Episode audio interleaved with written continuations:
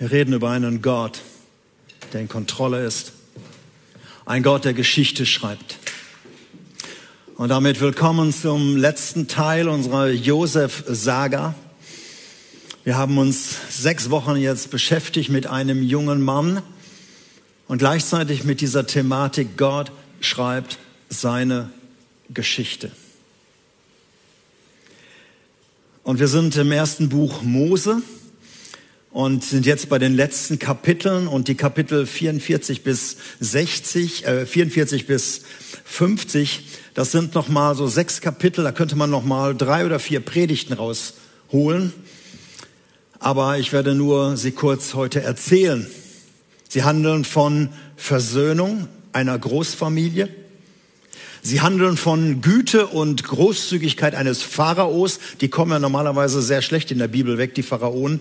Aber der war sehr, sehr gut.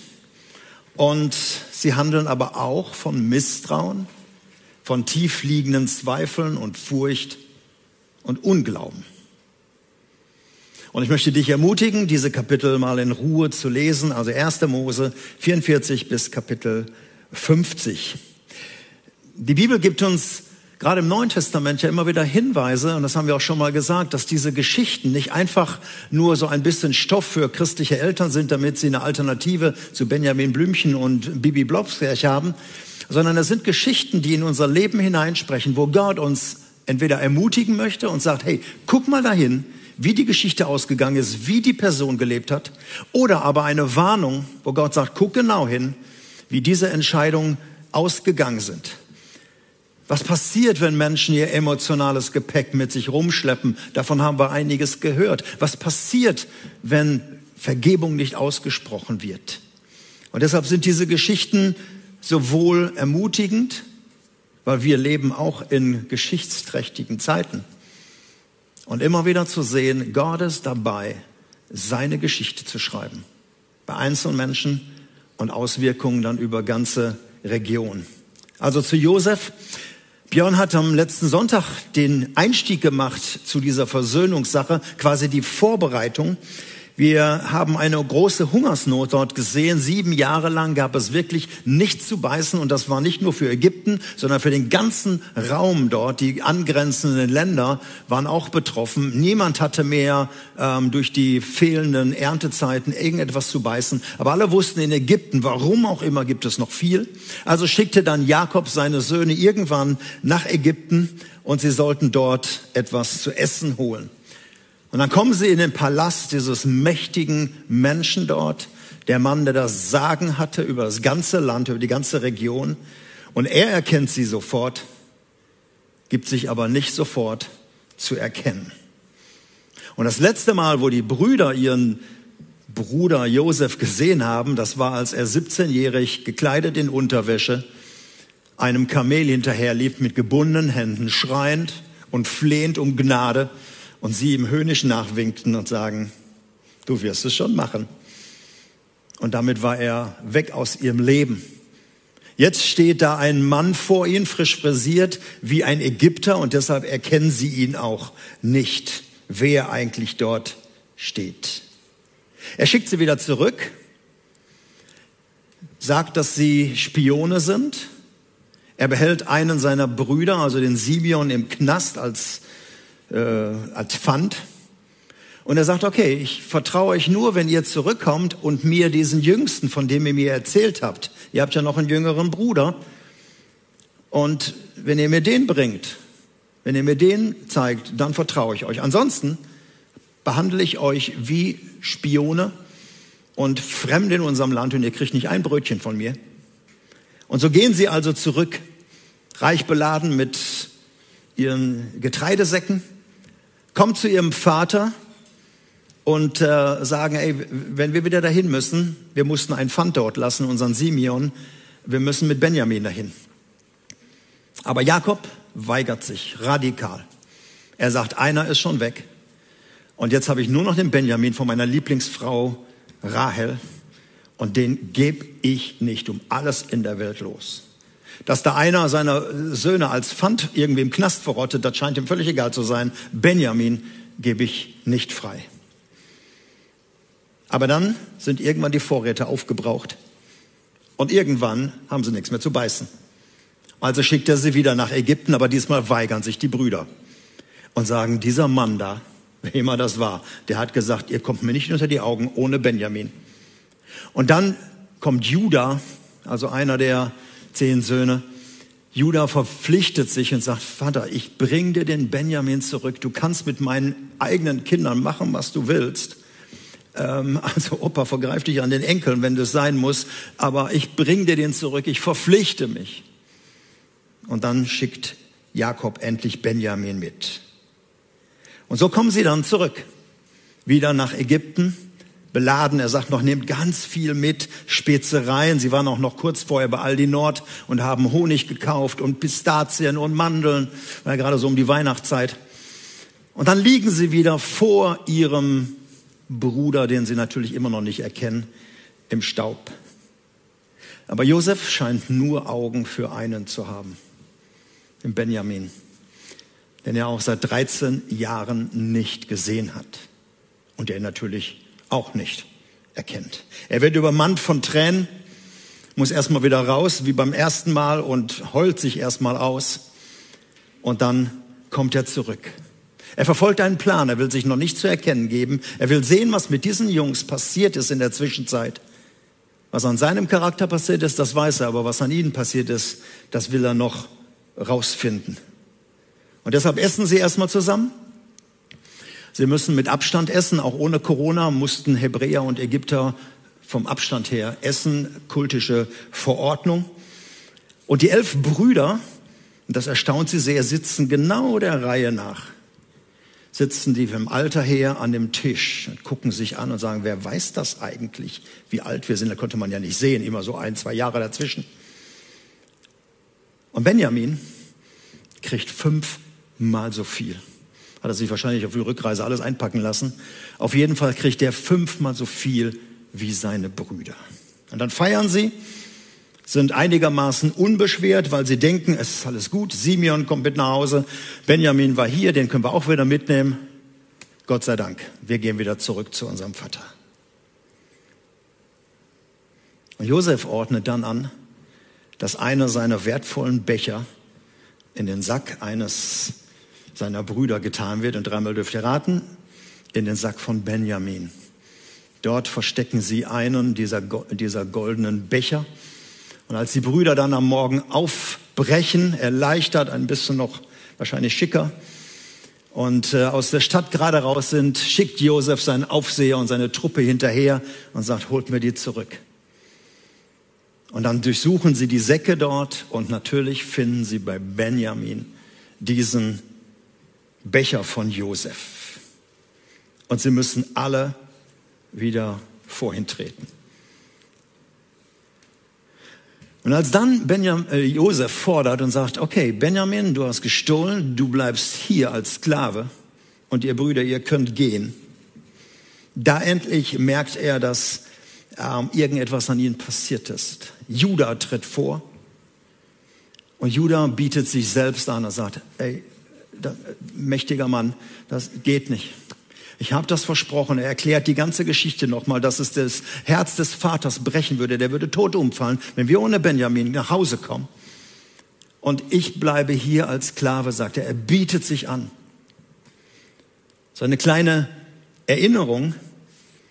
Judah war der, der vorgeschlagen hat, lasst uns Josef verkaufen als Sklaven. Dann brauchen wir ihn nicht selber umbringen. Da kommt eine Karawane, komm, wir verkaufen den. Der wird da irgendwo in der Fremde sterben. Denn die Sklaven, die haben meistens nicht die Rente erreicht. Und er war derjenige, der damals den Vorschlag gemacht hat. Und jetzt sagt er, ich möchte selber Sklave sein. Und als so seine Brüder also so das dritte Mal vor ihm im Staub liegen, also die, diesen Traum, den Josef damals hatte, schon wieder praktizieren, liegen vor ihm, da kann Josef nicht mehr an sich halten. Und dann schickt er erstmal die ganzen Ägypter raus und dann eine Heulerei. Er bricht in Tränen aus. Er brüllt den ganzen Palast zusammen. Also da steht wirklich drin, dass die Ägypter dachten, was ist mit dem nur los? Die ganzen Emotionen kommen raus und er gibt sich zu erkennen. Ich habe versucht, so ein bisschen diese Geschichte so nachzuvollziehen. Es ist schwer, aber so, das muss eine unglaubliche Story gewesen sein. Ich weiß nicht, ob ihr das schon mal in Film gesehen habt, wenn die Josef-Geschichte verfilmt wurde. Die Brüder sind erstmal fassungslos, kapieren überhaupt nichts, dass plötzlich der Mann in eigener Sprache spricht. Vorher hatte Josef immer mit Dolmetschern mit ihnen geredet. Und jetzt spricht er die Sprache und sagt, wer er ist. Täter und Opfer fallen sich dann um den Hals. Mittendrin steht Benjamin, der kapiert jetzt überhaupt nichts mehr. Denn er wusste, mein Bruder Josef ist tot. Der ist von einem wilden Tier zerrissen worden und das glaubte ja sein Vater auch, als die Brüder da diesen blutgetränktes Gewand ihm brachten. Für ihn war, er brach erstmal die ganze Welt zusammen. Er steht da mittendrin. Was für ein Versöhnungsfest. Erst sind alle sprachlos, dann wird geheult und dann wird gefeiert. Und dann sagt Josef, hey, Freunde, die Hungersnot, die wird noch, die wird noch bleiben geht nach Hause und er gibt ihnen ganz, ganz viel Reiseproviant mit. Viele Esel werden beladen und mit Grundnahrungsmittel und Schätzen und so weiter. Er sagt, geht nach Hause und holt mir den Papa zurück. Holt mir den Vater zurück. Und dann noch so, so sind so kleine Feinheiten in der Geschichte drin. Jeder der Brüder bekommt von Josef ein Gewand. Dieses Gewand hat eine besondere Bedeutung. Jeder kriegt ein neues von Josef. Und Benjamin kriegt fünf. Und Josef weiß genau, die Brüder erleben, dass da wieder ein Lieblingsbruder ist. Damals bei ihm, als er der Lieblingssohn des Vaters war, hat das Hass und Wut und diese ganze, dieses emotionale Gepäck hochgebracht. Und jetzt wird wieder einer vorgezogen. Einer kriegt fünfmal so viel zu essen, fünf Gewänder. Und deshalb sagt Josef nochmal so ganz äh, wie nebenbei und lieben Leute, streitet nicht unterwegs. Akzeptiert das mal. Ich könnte fast sagen, ein prophetisches Wort an Freikirchen, aber das war so noch nicht. Und so kommen sie dann nach Hause. Und sie müssen natürlich jetzt auch dem Vater reinen Wein eingießen. Und dass damals nicht ein wildes Tier, sondern zehn wilde Brüder über Josef hergefallen sind und ihn weggeschleppt haben. Sie müssen das natürlich ihrem Vater eingestehen. Die Hungersnot, wie gesagt, bleibt.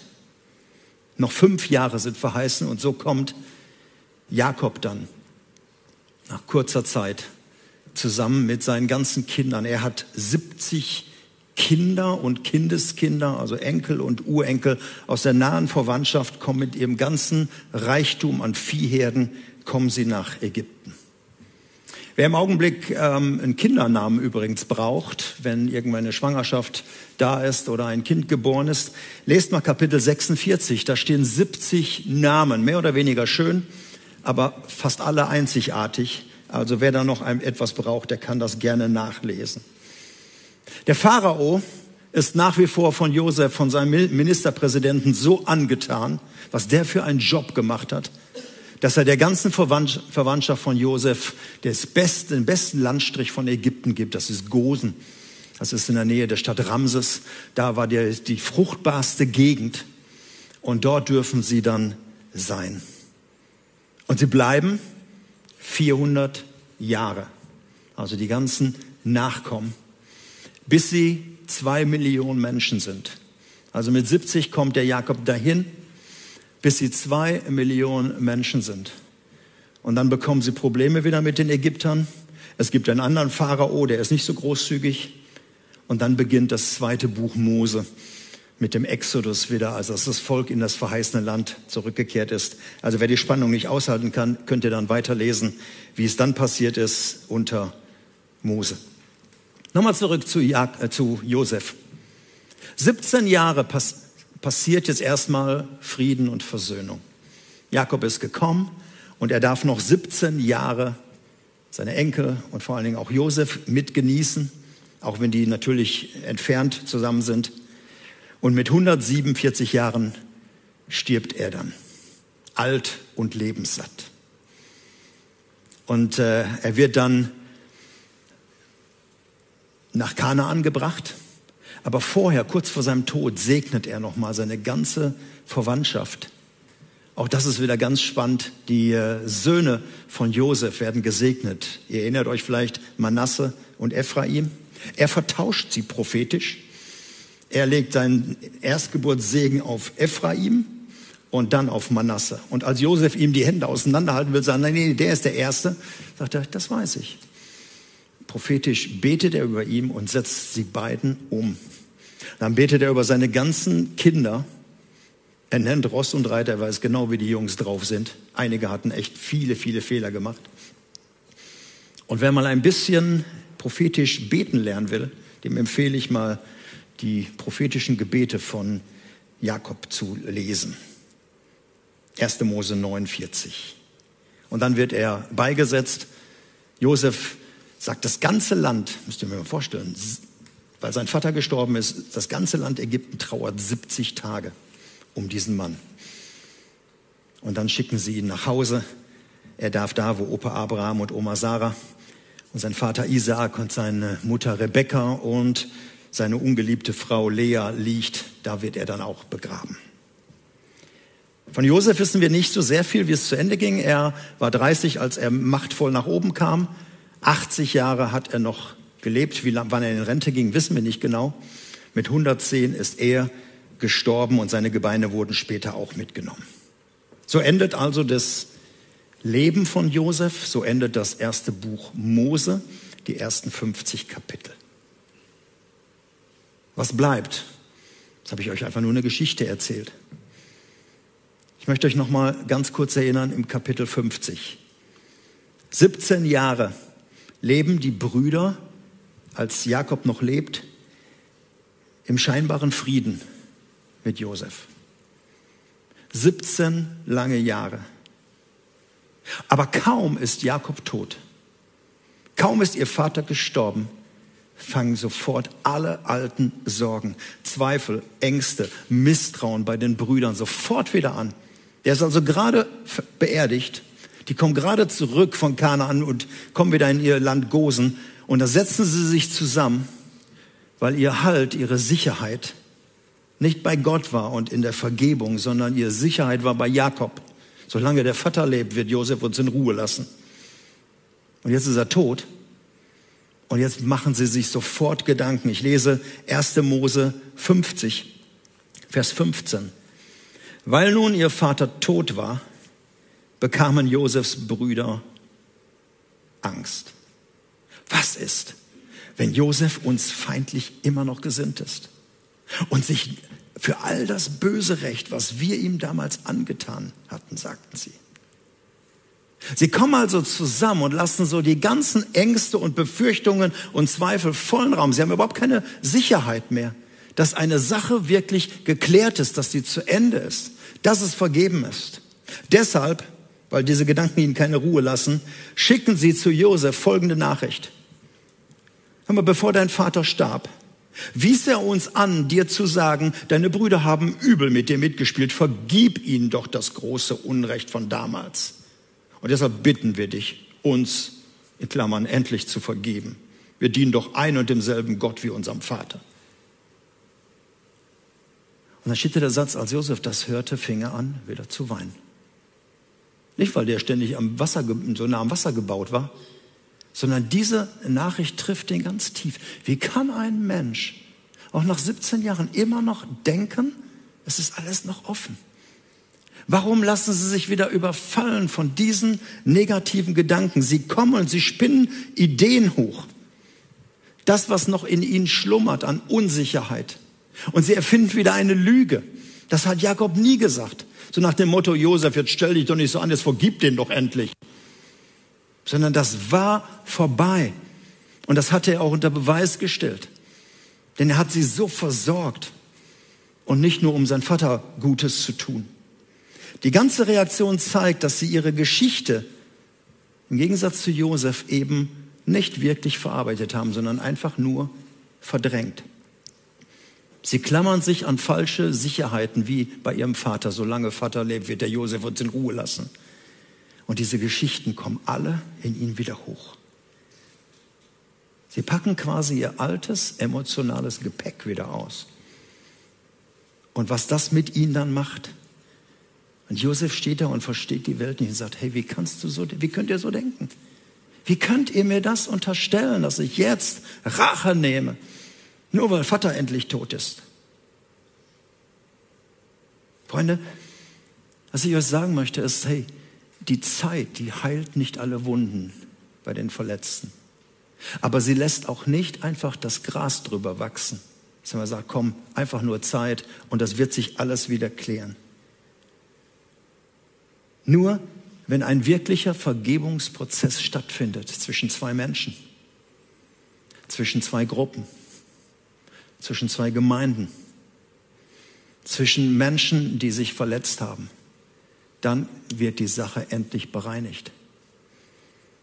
Ich möchte dich ermutigen, wenn du in irgendwelchen Prozessen auch drin steckst, brich sie nicht ab. Es ist wichtig, dass du durchgehst, aber dass sie auch zum Abschluss gebracht werden.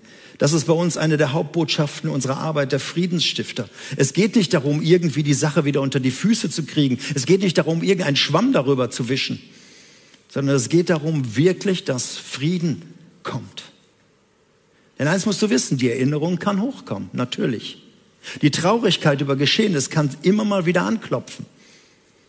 Die Wut auf sich selbst oder auf den Täter kann immer wieder versuchen, Besitz zu ergreifen. Aber ob sie auf fruchtbaren Boden kommen, ob du da sitzt und dich übermannt wieder alles und du bist wieder wie damals am Boden, ist eine Frage von Vergebung von Herzen. Und ich möchte dir das auch sagen, das gilt auch für die Vergebung, die Gott dir gewährt. Gott vergibt radikal. Aber viele Menschen trauen sich das nicht anzunehmen, sondern sagen immer noch, ach, wie konnte ich nur? Sie machen sich immer noch Vorwürfe. Wir haben schon mal darüber gesprochen. Aber ich erlebe das immer wieder, dass Leute das nicht für sich in Anspruch nehmen können. Und dann werden sie übermannt. Und dann kommen die Gefühle. Und dann fühlen sie sich doch wieder schuldig. Und dann wird auch vielleicht letzten Endes Gott gesagt, ja, der hat wahrscheinlich auch nicht vergeben. Wenn du diesem Denken Raum gibst, werden all diese Dinge wieder hochbrechen, wie bei den Brüdern. Angst, Selbstanklage, Wut, Enttäuschung, Resignation, diese ganze Bande von Gefühlen. Ich habe vor einiger Zeit mit zwei Menschen geredet. Die Erlebnisse, von denen sie mir erzählt haben, waren über 30 Jahre vorbei, fast schon 40 Jahre. Aber ich hörte in ihren Worten, ich hörte die immer noch diese Wut, immer noch diese, mit dem rede ich nach wie vor kein Wort. Das Schmerzhafte war, es waren Christen. Menschen, die eigentlich anders reden müssten. Und wie anders klingen die Worte von Josef an diesem Punkt, der diesen Vergebungsprozess durchgegangen ist. Als sie wieder also vor ihm liegen und beteuern, wir sind deine Diener, bitte, wir dienen doch einem Gott, also so irgendwie ganz fromm da Gott ins Spiel reinbringen, sagt er folgendes 1. Mose 50, 29 bis 21. Habt keine Angst vor mir, wenn ich an Gottes Stelle. Hey, was mich betrifft, hat Gott all das Böse, was ihr geplant und umgesetzt habt, doch zum Guten gewendet. Auf diese Weise wollte er das Leben vieler Menschen retten. Habt also keine Angst. Ich selbst will für euch und eure Familien sorgen. Klammern, weiterhin sorgen. Und so beruhigte er sie und sprach freundlich mit ihnen. An seiner ganzen Reaktion zeigt sich, was Vergebung in einem Herzen bewirken kann. Er hat sein Herz bewahrt. Er hat sein Herz weich gehalten und auch keine Gedanken an spätere Rache verwendet. Und er deutet seine Geschichte von Gott her. Was ich wichtig finde, er nennt schon Dinge, die nicht gut waren. Ihr habt Böses getan. Also es wird nicht negiert, so nach dem Motto, wir waren doch mal alle jung und ja, ist doch nicht so tragisch gewesen, was ihr da gemacht habt, auf jugendlicher Leichtsinn. Nein, nein. Er weiß, was sie mit ihm gemacht haben. Und er nennt Böses Böses. Und das macht Gott auch. Er nennt Dinge Unrecht, was du deinem Mann, was du deiner Frau, was du deinen Kindern angetan hast. Du hast betrogen. Du hast die Ehe gebrochen. Du hast die Firma beklaut. Du hast jemanden schlecht gemacht durch dein Reden. Du hast jemanden in Verruf gebracht. Lieben, Vergebung wischt das nicht alles so ein bisschen so weich weg und spült es weg und sagt nicht so schlimm. Sondern das Böse wird genannt. Aber da kommt Gott rein, was Gott tun kann. Durch Vergebung und wie er diese Dinge dann benutzt, seine Geschichte zu schreiben. Es war nicht Gott, der die Brüder angestiftet hat. Seid mal ein bisschen böse zu Josef.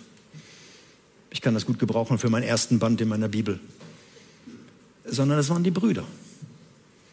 Und Josef nennt das auch. Aber all das Gemeine und all das Böse, alles das, was so geplant war, hat Gott in seine Geschichte eingebaut. Und das ist auch so das Letzte, was ich betonen möchte von dieser Geschichte, dieser Lehre. Gott schreibt darüber seine Geschichte. Es ging um die Rettung seines Volkes, das am Anfang war. 70 Leute sind darüber gekommen. Und sie wurden gerettet durch Josef, dass sie nicht verhungert sind. Und damit auch ganz Ägypten. Und Jahrhunderte später wurde die Menschheit gerettet durch einen. Es sind unglaublich viele Parallelen Josef wurde für 20 Silberstücke verkauft zum Sklaven und Gott gebrauchte ihn, um Ägypten zu retten und sein Volk. Jesus wurde verkauft für 30 Silberlinge und Gott gebrauchte ihn. Er wurde auch Sklave, er wird als Sklave verkauft und hingerichtet. Und böse mit ihm wurde umgegangen. Aber Gott gebrauchte es, um die Menschheit zu retten. So schreibt Gott Geschichte. Und mir macht das Mut in der heutigen Zeit. Hey, wir leben in geschichtsträchtigen Zeiten, das wissen wir. Das, was wir zurzeit erleben, weltweit, gab es noch nie. Weltweit. Aber zu wissen, Gott schreibt seine Geschichte. Durch all unser Unvermögen, durch all unser Verrat, durch all unsere Verletzungen und durch alles das, was weltweit gerade passiert. Es wird regiert das schreibt jemand.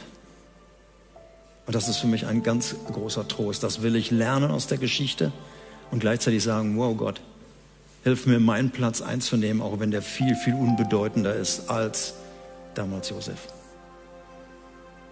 Ich möchte gern für dich beten, ich möchte gern für dich beten am Fernsehen.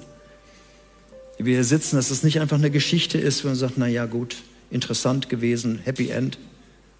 Vielleicht bist du noch in einem Versöhnungsprozess, brich den nicht ab. Geh ihn bis zu Ende. Brich es nicht ab. Vielleicht machst du dir im Augenblick gerade Sorgen, wie wird die Geschichte ausgehen. Ich möchte dir zusagen, Gott ist in Kontrolle. Das ist kein billiger Spruch für mich, sondern das lese ich aus dem Wort Gottes. Ich möchte dich einladen, hier im Raum aufzustehen, dass wir zusammen beten. Und äh, für dich genauso, der du am Fernseher sitzt oder an deinem Laptop.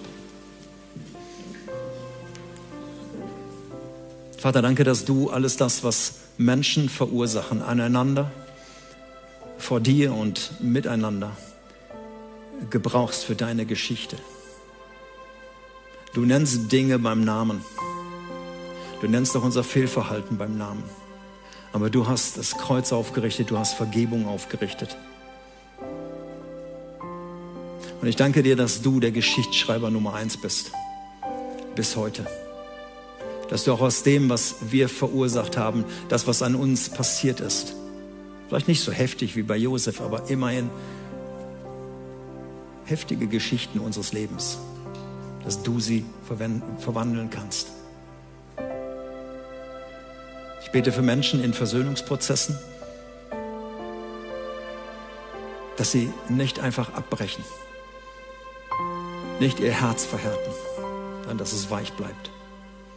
Dass sie ihr emotionales Gepäck loslassen am Kreuz.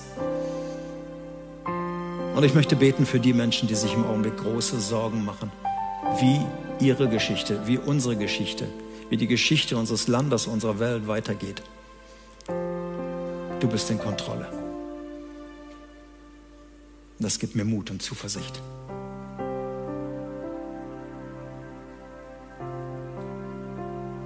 Amen.